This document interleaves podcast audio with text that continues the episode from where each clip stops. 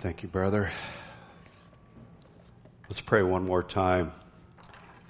Daily, momentary necessity and need of the help of the Spirit of God. Father, O oh Lord, who, who truly is sufficient for these things to open your eternal word and, and to teach them? But we know that you have given us your Holy Spirit for this very purpose.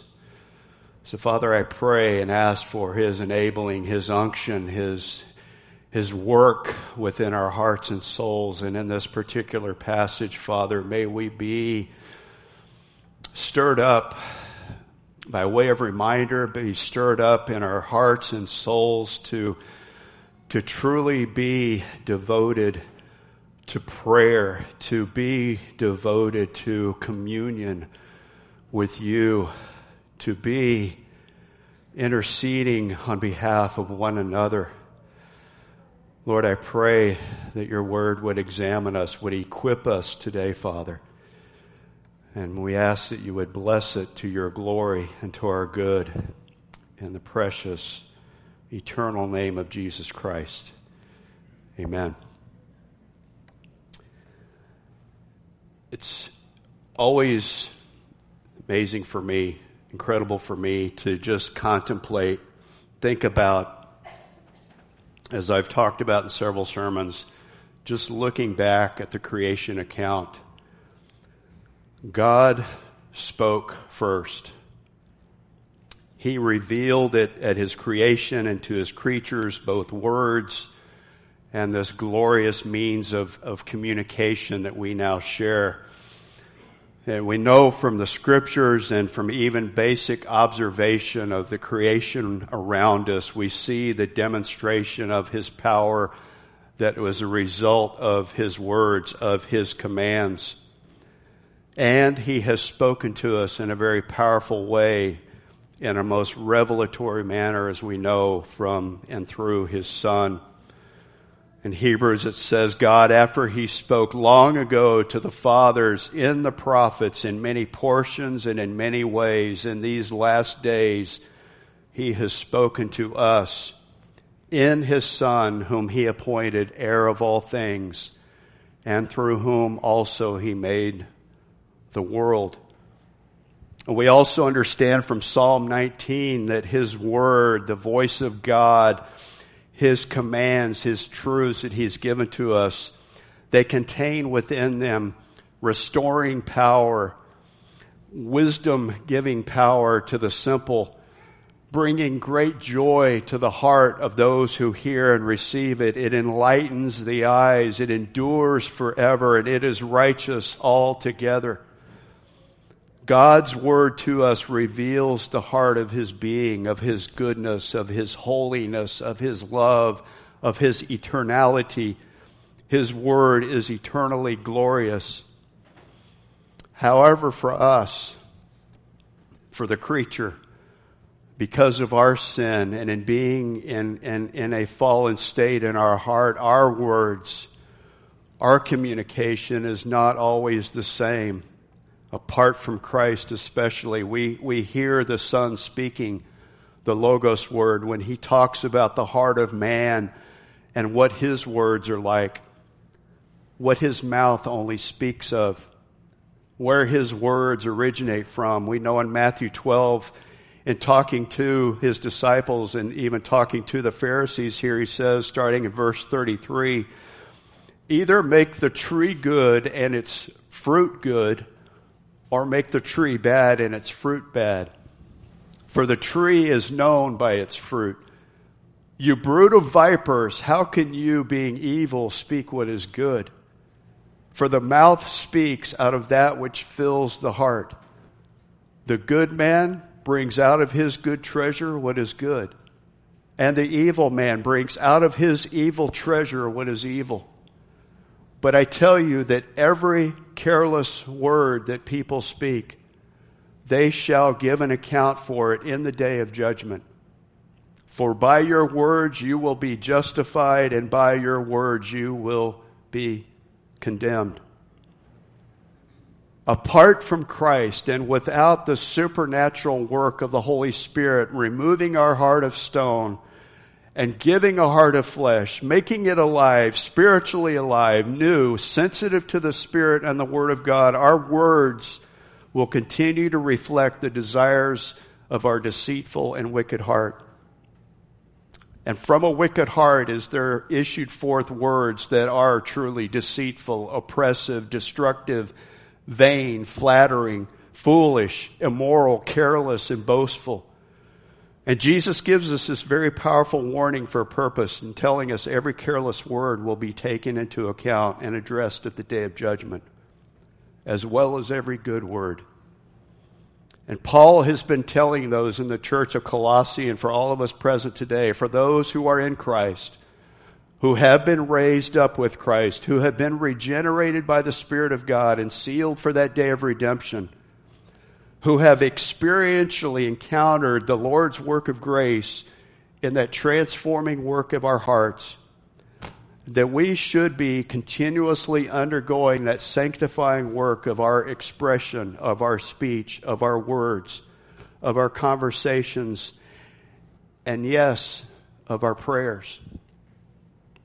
Paul concludes this parenthetic section of our, of our positional reality in Christ and an admonition, and, and, and this includes and impacts this, this strong admonition and exhortations that we've looked at in detail. That we as new creatures, realizing and believing in our positional unity in Christ, is to be now lived out in submitting to and embracing the Lord's supremacy through our, our functional and now renewed unity in His church where we find great harmony and peace by His great work of grace in our families, between wives and husbands, in submission and in love, between parents and children in obedience and training up in righteousness, and last time, even proper service between slaves and masters or employees and employers. And with this reality in mind, remembering this, Paul now issues some very powerful closing admonitions that focus in on our words, our speaking, how we verbalize the treasures of our hearts, not just in communication, but also in our prayer. And in concluding his examination and exhortation to us as new creatures in Christ, Paul intentionally focuses on our words, our speech, because this is something that both the church and especially the world will look at carefully as it evaluates, as it scrutinizes, as it judges the truth that is lived by those who profess Christ. And if we are honest, next, next to the motivations of our heart, the desires and the attitudes of our heart, our speech, controlling our tongues is probably the most difficult aspect for any believer to control how we guide our tongues, how we master our tongues, both in our words, in conversation, communication, and even in our prayers. And Paul breaks this down in very intentional, logical manner as expected in the Word of God. And I've outlined this in three sections. Overall title The Treasure in Our Hearts Expressed. First, in prayer. We see this in verse 2 the treasure of our hearts expressed in proclamation, verses 3 and 4, and the treasure in our hearts expressed in preservation. So we have prayer, proclamation, and in preservation. And for us to begin this, we really need to, to remember and understand Paul's imperative back in chapter 3, 16, that we are to let the word of Christ, the communication from God to us, richly dwell within us. It must take up a domain within us, not one ear out the other. It must build actually a residence within our hearts because it is the Logos word of Christ. It should have supreme right to both prescribe and direct the heart of a new man. He's bought us, He owns us. He is now transforming us. And when the Word of Christ, the Scriptures, are del- dwelling within and influencing our heart's devotion, not only does our soul prosper, but it will express itself for in treasures of truth that we find in Christ, in His Word. Our speech, our, our communication, even our prayers are going to take on a whole new dimension. And this is why the Word of God and prayer belong together so intimately close, as we just looked at in Sunday school, in the intercession of Christ. He is the Word, and He prayed. How tightly coupled those things are, how necessary it is for us. And prayer is for us, I would say, the most important speaking, the most important speech that we can utter. For we are talking to the triune God of heaven. But prayer for the believer is a newfound source of great strength. And in our communion, in communicating, sharing our needs, that God, yes, He already knows of, but to be able to share these needs in a fellowship with the Lord and of course, with the Spirit of God enabling us, it is too, it is also our best line of defense when coupled with the Word against our unseen enemies, against our remaining sin, against the enemies without that we can see and those that we cannot see. But before we get into Colossians 4, verse 2, I want to look at the parallel passage, much like we looked at last week in Ephesians 6. If you want to turn there and hold your finger there in Ephesians 6, I just want to read verse 18 today to begin with.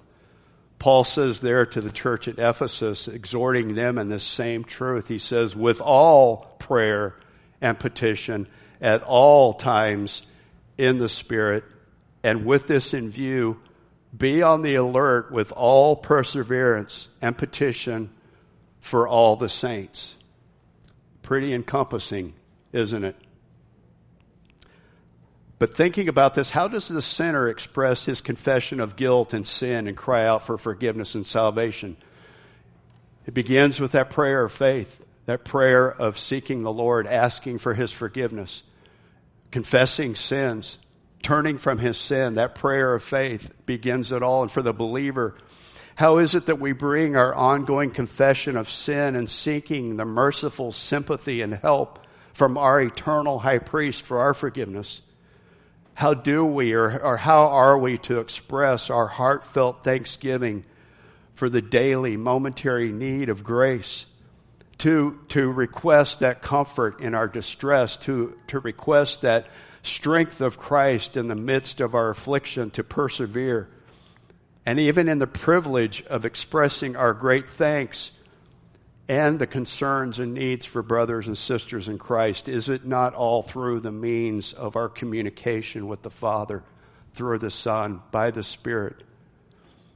For the saved and sanctified believer, praying from a pure heart to the heavenly throne of grace in congruence with the Word and the Spirit of Christ, and in the name of Christ and for the glory of God, this is the utmost form of devotion and expression in our lives as believers.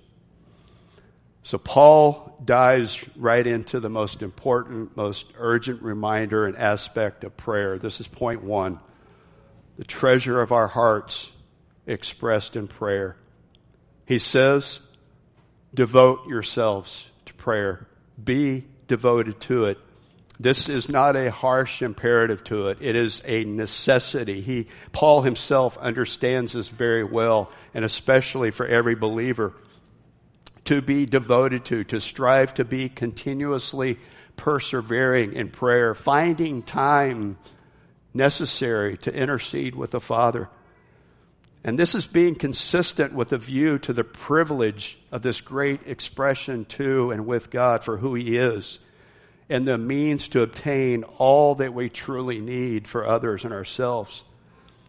This is the believer's personal exercise of faith to be lived out each day by that fulfilled work of Christ who has, who has granted us that access to the Father of light and life. And with this great privilege, it truly behooves us to establish this as a priority in our lives. And even to be creative in the means of forming new holy habits of prayer. Notice Paul doesn't say, okay, like I said in Sunday school, 4 a.m., at least an hour, noon, at least an hour, 5 o'clock, at least an hour prayer. He, he doesn't give that directive because it would only become a ritual, a rote for us. It would become meaningless. We become pharisaical in it. But he's talking, he's taking all in mind of what he's been writing to us in the previous 26 verses of who we are in Christ, of living in the reality of this great privilege that we have, this undeserved privilege that we have in Christ, to commit ourselves to be in prayer to the Father, to pray to Christ in the power of the Spirit. And He's given us even greater help through the Word of Christ to assist us and equip our praying. But we, we must establish in our hearts an intentional desire and a plan to do this. Practically, look at your life and schedule and realize honestly before the Lord when am I mo- the most awake? When can I give you the optimum time where my attention is, is, is on you, is, is grabbed by you and your truth and your word?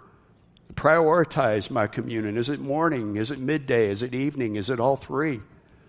But consider it this way that ask yourself, will you make time to engage your mind, soul, and strength with the lover of your soul? I think our devotion to prayer directly reflects our devotion and our love for Christ. Does it not? And what a better way to come humbly to know your Creator and your Savior and your eternal King, to understand His will and His ways, to know the fulfillment, the reality of His promises being enacted in your life, coming to true fruition in your life. Paul's use of proseuche tells us that this is an earnest time of prayer. I know we all have those moments of, of quick prayer, of spontaneous prayer. Nothing wrong with those. But here he's talking about seeking an earnest time where Christ himself, as we're going to see, Lord willing, he sought out those times of private intimacy to be with the Father to find that closet, if you will. That was his priority. And Jesus gives reference to this earnestness when he talks about the parable of the unrighteous judge who did not fear man or fear God, but because this widow was constantly pursuing him for legal protection, Christ tells the disciples, we need to be like this widow. We need to pray and not lose heart. We need to persevere, be intentional until there's an answer. Until there is an answer. There is found, there can be found with this humble, heart humbling devotion to prayer a greater reverential fear and love for and toward the Lord God. So many prayers within the church and the evangelical world are glib lifeless, superficial. And the attitude that we hear, I know many of you have heard, it's even on, sadly, on YouTube, that the concern of these prayers is nothing more that God is my great ATM in the sky, and He's just waiting to grant every wish and whim that I may have and fancy before Him. God forgive us of this. But this also sounds much like what Malachi says in chapter 1, verse 6. God speaking to the Israelites, he says, A son honors his father, and a servant his master. Then, if I am a father, where is my honor? And if I am a master, where is my respect? Says the Lord of hosts to you, O priests who despise my name. There are, we know, many devoted, earnest accounts of prayer we find in the scripture. These are very real accounts that have come from men and women such as we are. Same sinners brought to faith by the grace of Christ, who we are, even of the God man Jesus Christ. Prayers that exemplify a struggle, a striving, striving, a wrestling with God, if you will, where there is in the verbal expressions of these deep persistent, courageous heart struggles, a real bold grappling with the Lord. Do we want to walk away limping like Jacob did as he wrestled with the angel of the Lord all night? Think of Hannah praying for a child. And not in that as a, a, a, selfish reason, but her mindset was even eternal. Grant me a son that he may be a priest unto the Lord. Isaiah, Jeremiah, Jesus Christ himself, their intensity and devotion to prayer, to be bold and forceful under their conviction of God's word and will are, I believe, a delight to the Father. It's a delight for him in granting answers, even though it resulted in Jacob's limping, even the death of his own son, even the joy of an only child that would be handed over to serve in the temple day and night. God desires our heart to be engaged in prayer that is devoted to him. I know I've, I've shared with some of you before um, about my own mom when she was saved radically in 74, she began journaling prayers of all five of her kids. And when she went home to be with the Lord in 99, I didn't see the journals till after I was saved, um, a couple of years after I was saved. And I remembered two instances when I was in Houston, she was in San Antonio. And I specifically went to those journals, found the date, the Spirit of God was ministering to her in such a way that she knew exactly how to pray to keep me out of death. It, it frightened me, but it gave me such great confidence in knowing that the Lord hears our prayers. And she is my testimony and example of a true prayer warrior. But this just shows the, the earnest devotion brings such a favor of God when we come to Him humbly and desiring for his help and his grace. And Paul goes on to further describe this earnestness, this devotion, with two specific attributes. These are subpoints A and B under the first point. And he says, keeping alert and with thanksgiving. And keeping alert in it, what he means here, and this, this is a very present, active, ongoing participle. Paul uses this word, gregorontes, and it's not referring just to physical aspects, referring to our flesh, much like Christ's admonitions to the apostles in Gethsemane. You know, keep watching and praying that you won't enter into temptation. The spirit is willing, but the flesh is weak. There is an aspect of that here, but what Paul is really after is that in our humanity and our weakness, we will encounter these times of prayer where we must physically strive to stay awake to keep ourselves physically alert, to keep our mind focused. It may mean I do this. It may mean that we get up and walk around as we pray. It may mean that we read the scriptures as we pray. But what Paul is, is more importantly saying here is to keep our minds engaged in our prayer, to be mentally cognizant and in tune with what we're praying about, whether it be for our own needs, for the needs of others, whether you take the, the church directory and pray through each member, whether you're praying for the world, for those opportunities at work to evangelize those people at work, to be cognitive, cognitively alert and focused on this. And not the least of which, as I said, that the will of God it may be fulfilled on the earth in our lives and in our church. This is what we need to have by means of keeping alert in our prayers. If you have some paper and pen with you, if you're taking good notes, I want to give you just some supporting scriptures that you can look at and study later. Acts 20, verse 31, where Paul's prayer, his own prayer for alertness. Acts 20, 31. 1 Thessalonians 5, 6, also talking about being alert, being sober. 1 Peter 5, 8, being on the alert because of our enemy that's prowling around familiar, but these reinforce our alertness and our awareness mentally in our prayers. But this verb that Paul uses here also has an aspect. It speaks of vigilance and alertness that we had, as I said, about a concerted effort in keeping awake in our time of intercession. But in having mentally something prepared for, to pray for, like I said, whether we're praying over Scripture for another over the church directory, keeping a prayer journal, The key is that we'll never be devoted or keep alert in prayer if we're not specific and vigilant about it.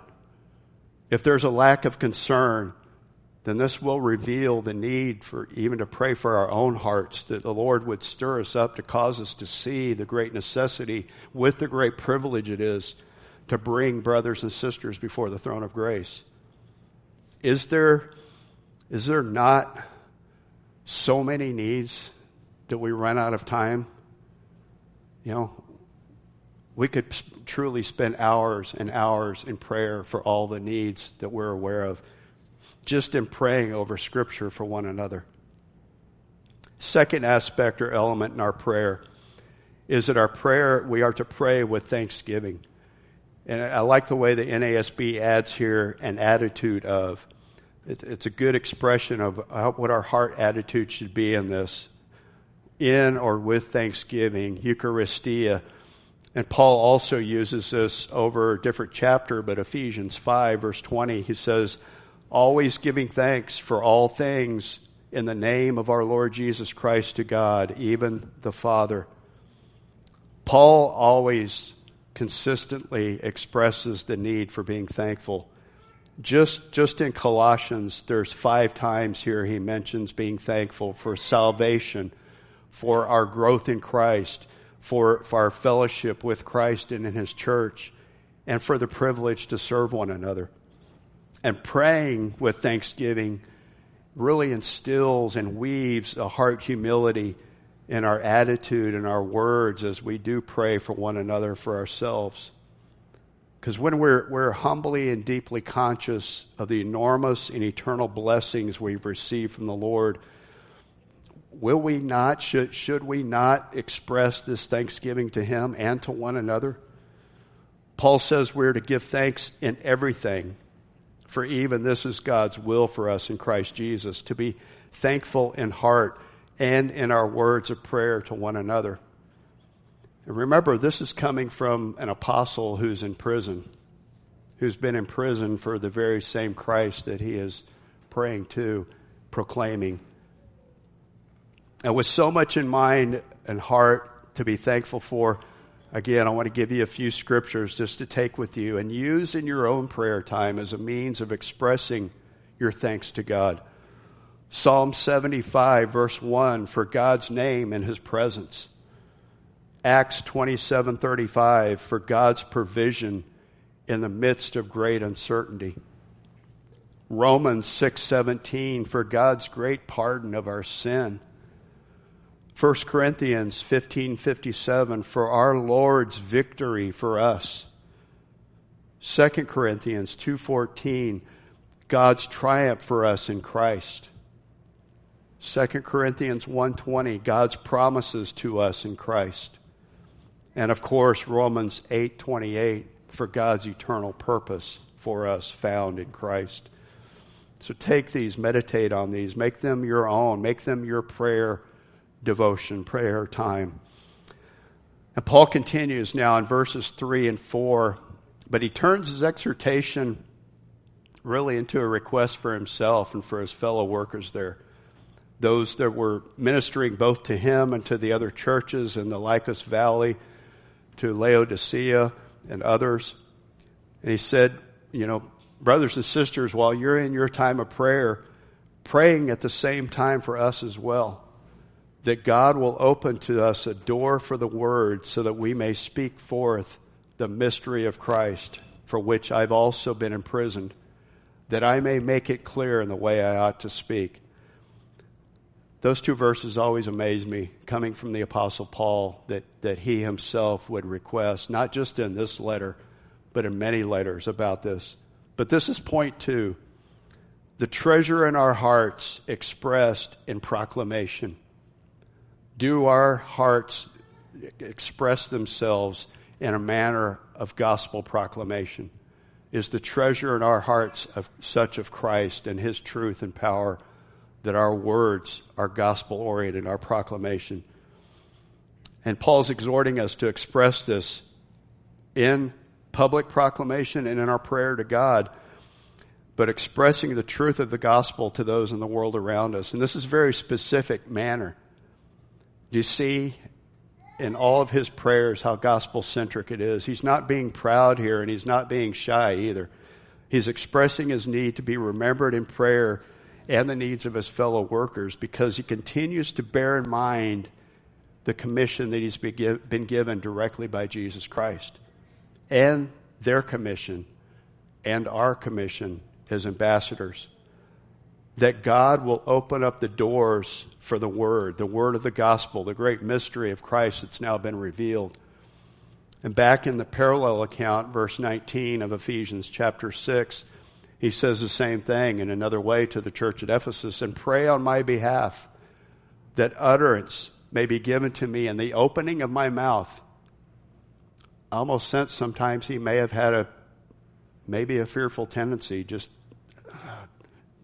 don't know what to say. Don't know if I should say anything, but pray to, just to open my mouth, to make known with boldness the mystery of God.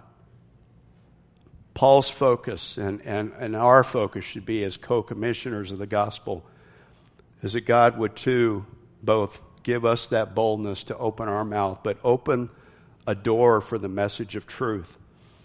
And we, we see throughout Scripture and the early writings, even, that there's this picture of a door, an open door. It denotes this provision of opportunity, a, a means to approach and access and in the context, it is the opening of the word or the message of the gospel, or an opening of the door for this opportunity of the gospel. And Paul often wrote of the opportunity a wide door for service and doors open for him at Corinth. And again, his request was not of, of some selfish release from imprisonment or, or comfort for himself. He knew that his calling was not some fair weather religion but one of vitality, one that is very precious and real to him. And it was centered on the preaching and the proclamation of Christ, his cross, and his power to save. And fundamentally, he, he had in mind these doors of divine opportunity to be open so that he could preach Christ, meaning his, his ongoing request for God's prerogative and directive to be fulfilled in revealing this great mystery of Christ and of which he says, for which I've also been imprisoned. It was a direct result of Paul's preaching the gospel, of preaching this mystery of Christ, that he is now imprisoned. And this glorious privilege, and even within the confinement of this prison cell, even though he did have some liberty being under Roman guard, he still prayed that there would even be in this confinement doors of opportunity for the gospel he knew no boundaries. He didn't see his imprisonment as a time to relax and say, "Oh well, I've, I'm good now. I can take take a few days off and rest. I'll let let you guys continue doing the work." No, he. I was thinking he probably had in mind something like, "Lord, set the guards in a rotation so I have a new person to speak the gospel to, or, or send in another centurion who has authority over these guys, these men that I can preach the gospel to." And it's also in this this proclamation that Paul gets very, very specific, even about the way he ought to speak. He says in verse 4 Please pray. Please, please pray that I may make it clear in the way I ought to speak. Paul's desire is to make known, to reveal clearly, to manifest the mystery of Christ and his saving power to everyone, both Jew and Gentile. And, and realize this again. This is the Apostle Paul. He is asking not only for doors to be open, even while in a prison cell, but that in his words of proclamation of the gospel of Christ, Lord, help me that I may make it clear in the way I ought to speak this truth. In, in each, what we've called and talked about before, each divine occurrence, we don't know specifically what person, what what dealing, what problem, what, what personality we're going to be facing each day, whether at work or in the store or neighbors. But do we pray like this? Do we pray for the clarity of the gospel and what I say comes across very clear in the proclamation of Christ?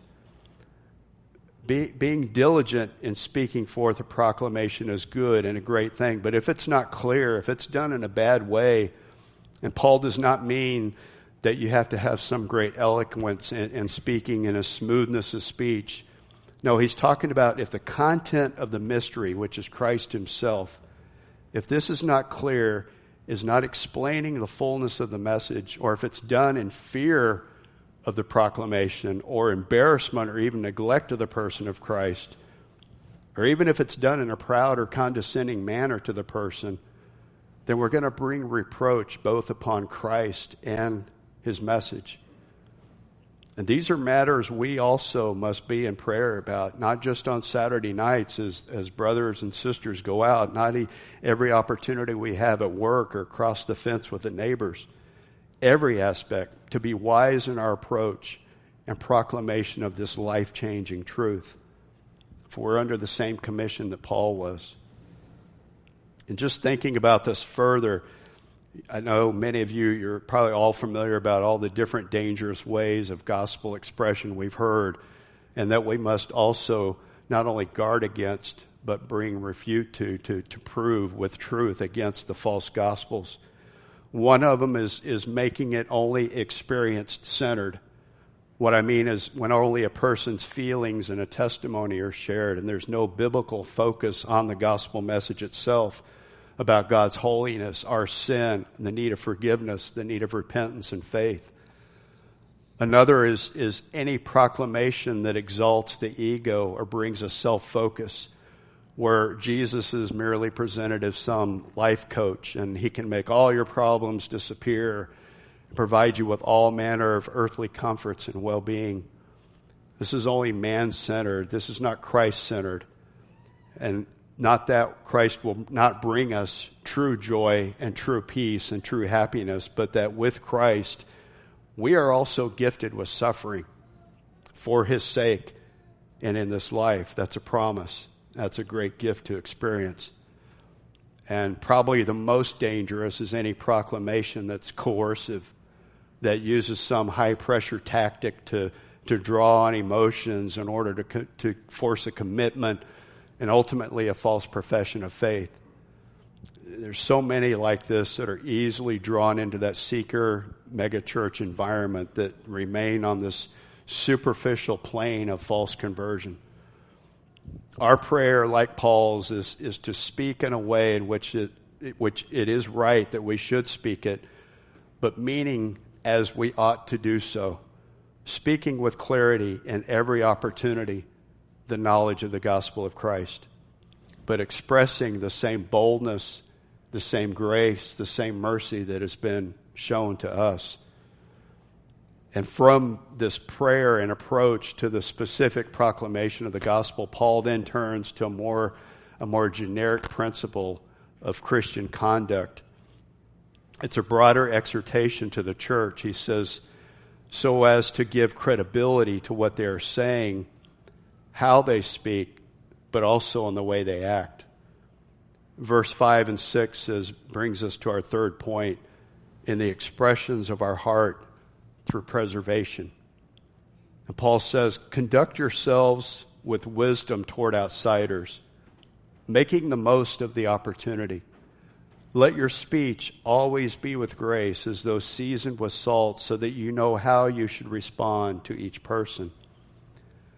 And what I mean by the alliterative P in preservation, we're going to see in verse 6. But to begin with, we've got to look at the wisdom that we are called to exercise as a, a governing means over our conduct, over our actions toward those who are outside the church, to those that are in the world. And it's that same wisdom that we saw back, if you remember, in chapter 1, verse 9 it, it is, of course, spiritual wisdom that we are to seek and to ask for, godly wisdom that has to do with the knowledge of God's will and enriching our daily walk. And this wisdom that Paul exhorts us to is in antithesis to the false wisdom that the, these false teachers are trying to purport in Colossae in, in all of its emptiness that had no bearing upon their actions or, or even guidance in their words. But for the saints in Colossae, for her, even for us here, but especially Colossae, they faced direct opposition, being called atheists for not worshiping at the local temple and cultural images. They were harassed as unpatriotic because they didn't burn incense to the emperor's image. And they were labeled immoral because they usually met behind closed doors where the world didn't know what was going on. But if, if they and, and if we profess Christ and proclaim a true biblical gospel, and yet our actions and our lives out, out, lived outside the church are in a foolish or reckless manner, if we respond wickedly or revile in response to any form of persecution, we bring a sad and very painful, harmful reproach upon Christ in His name. But we also belittle His gospel and its true power to transform, making a mockery of faith in Christ. And as those in Christ, we are, according to Paul's command, we're both to be cautious and tactful.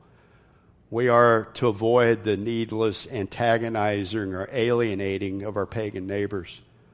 Our goal is the saving of their souls by the power of Christ.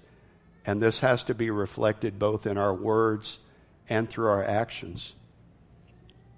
We are to be, as, as Paul says in his letter to the church at Corinth, in, in chapter 2 Corinthians 2, a very li- familiar passage that we are to be an aroma, a, a living, vital fragrance of Christ's life and power, both in our words and our actions. He says, But thanks be to God who always leads us in triumph in Christ and manifest through us the sweet aroma of the knowledge of Him in every place.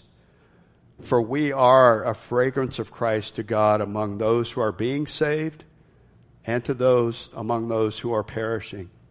To the one, an aroma from death to death, to the other, an aroma from life to life. And who is adequate for these things?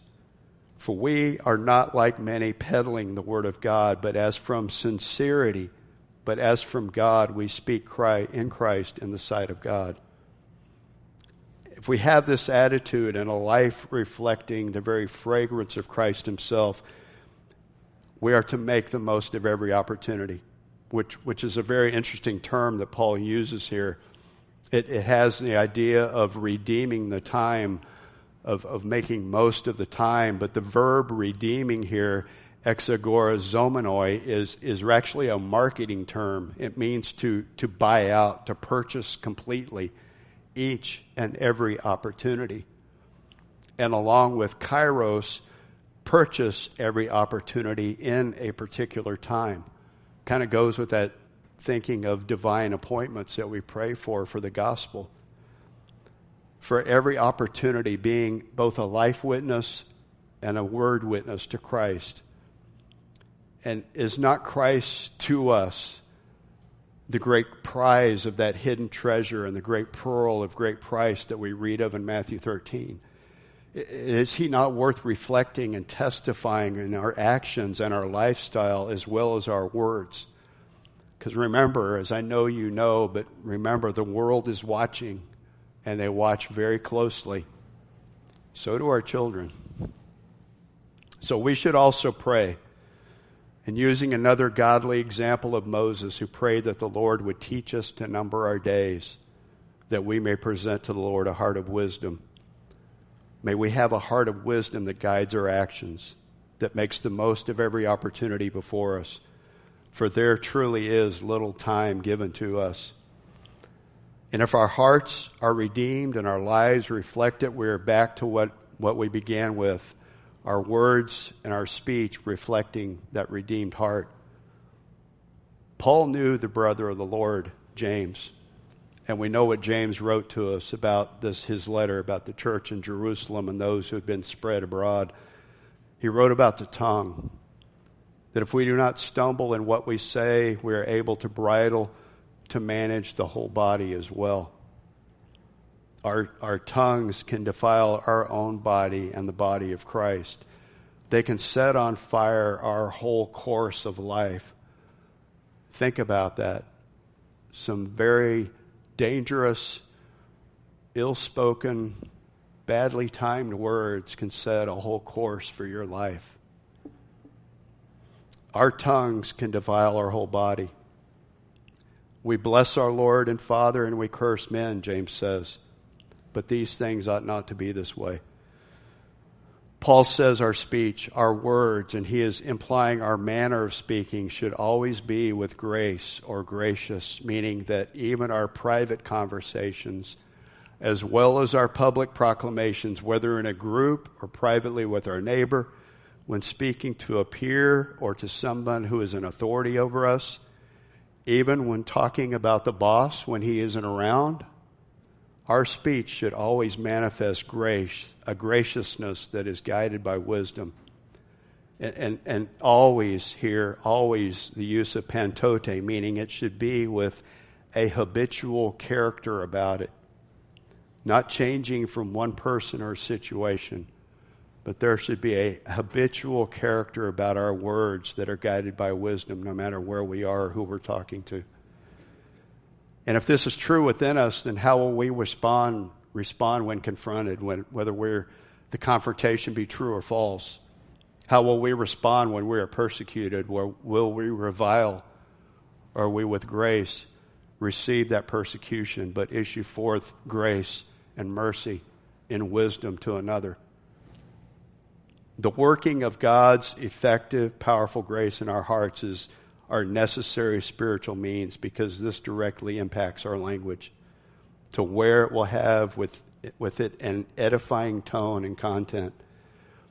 It is in essence, as Paul says in Ephesians 4:15, speaking the truth in love, even to our enemies, even to our persecutors. This graciousness carries with it an implication of, of charm, of pleasantness, of winsomeness, and as Paul also describes, as to be seasoned with salt. And this is where I get the preserving aspect of this, this section. And what it means here in verse 6 is referring to the believer as being the salt of the earth. We know that from Matthew 5:13. That our language, our speaking, our conversations do not promote corruption, it is preserving, it is wholesome, it is edifying, that, that words that are interesting and, and judiciously chosen. Great scriptural expansion of this is Ephesians 4:29. Paul says there, "Let no unwholesome word proceed from your mouth, but only such a word as is good for edification, according to the need of the moment, so that it will give grace to those who hear." wholesome, edifying, timely, gracious words bearing truth in a loving manner to those who will hear to their benefit, whether brother or whether foe. And so closely coupled to the seasoned words, we see how necessary wisdom through the grace work of God in the heart is necessary, so that, as Paul says, to each person, as Paul references in verse 6, there is an appropriateness not just to the time, but to the person themselves. See how dependent we are daily, momentary, of the grace of God and wisdom of God in all manner of life and speech. So, to bring this back to prayer and praying for ourselves and for others, hear what David says in his own prayer from Psalm 141 Lord, I call upon you, hasten to me. Give ear to my voice when I call to you. My, my, may my prayer be counted as incense before you. The lifting of my hands is the evening offering. Set a guard, O Lord, over my mouth. Keep watchful over the door of my lips.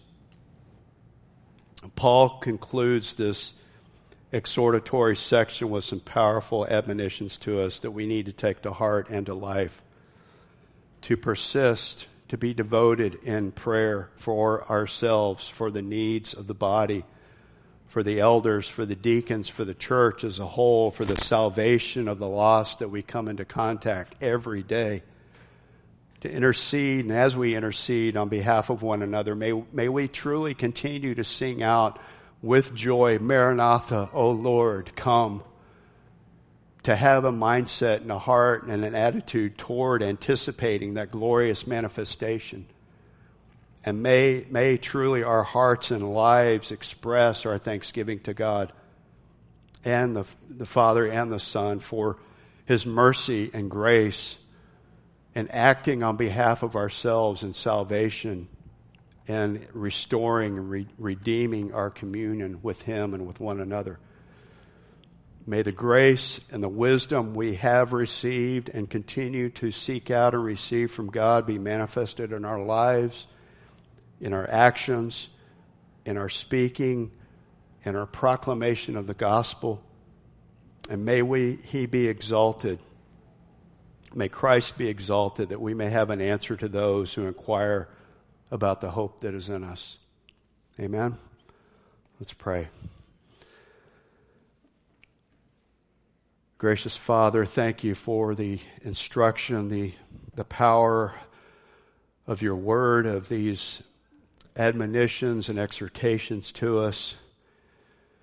Father, we confess to you that we are in need of grace for reading these, believing these, and making them real in our lives. Father, I pray that truly our, our words words to one another, words to family, to coworkers, to enemies, to persecutors would be guided by your wisdom, to be seasoned with salt, to be preserving and pointing and directing to the glory of God, of God and, and found in Jesus Christ and the good news of his gospel. Lord, inscribe these truths upon our heart. Make them a vital reality in our lives that you may be honored and praised and that your kingdom, Lord, may be expanded upon this earth as we daily cry out, Lord, Maranatha, oh, come, Lord, and come quickly. We pray in Jesus' name. Amen.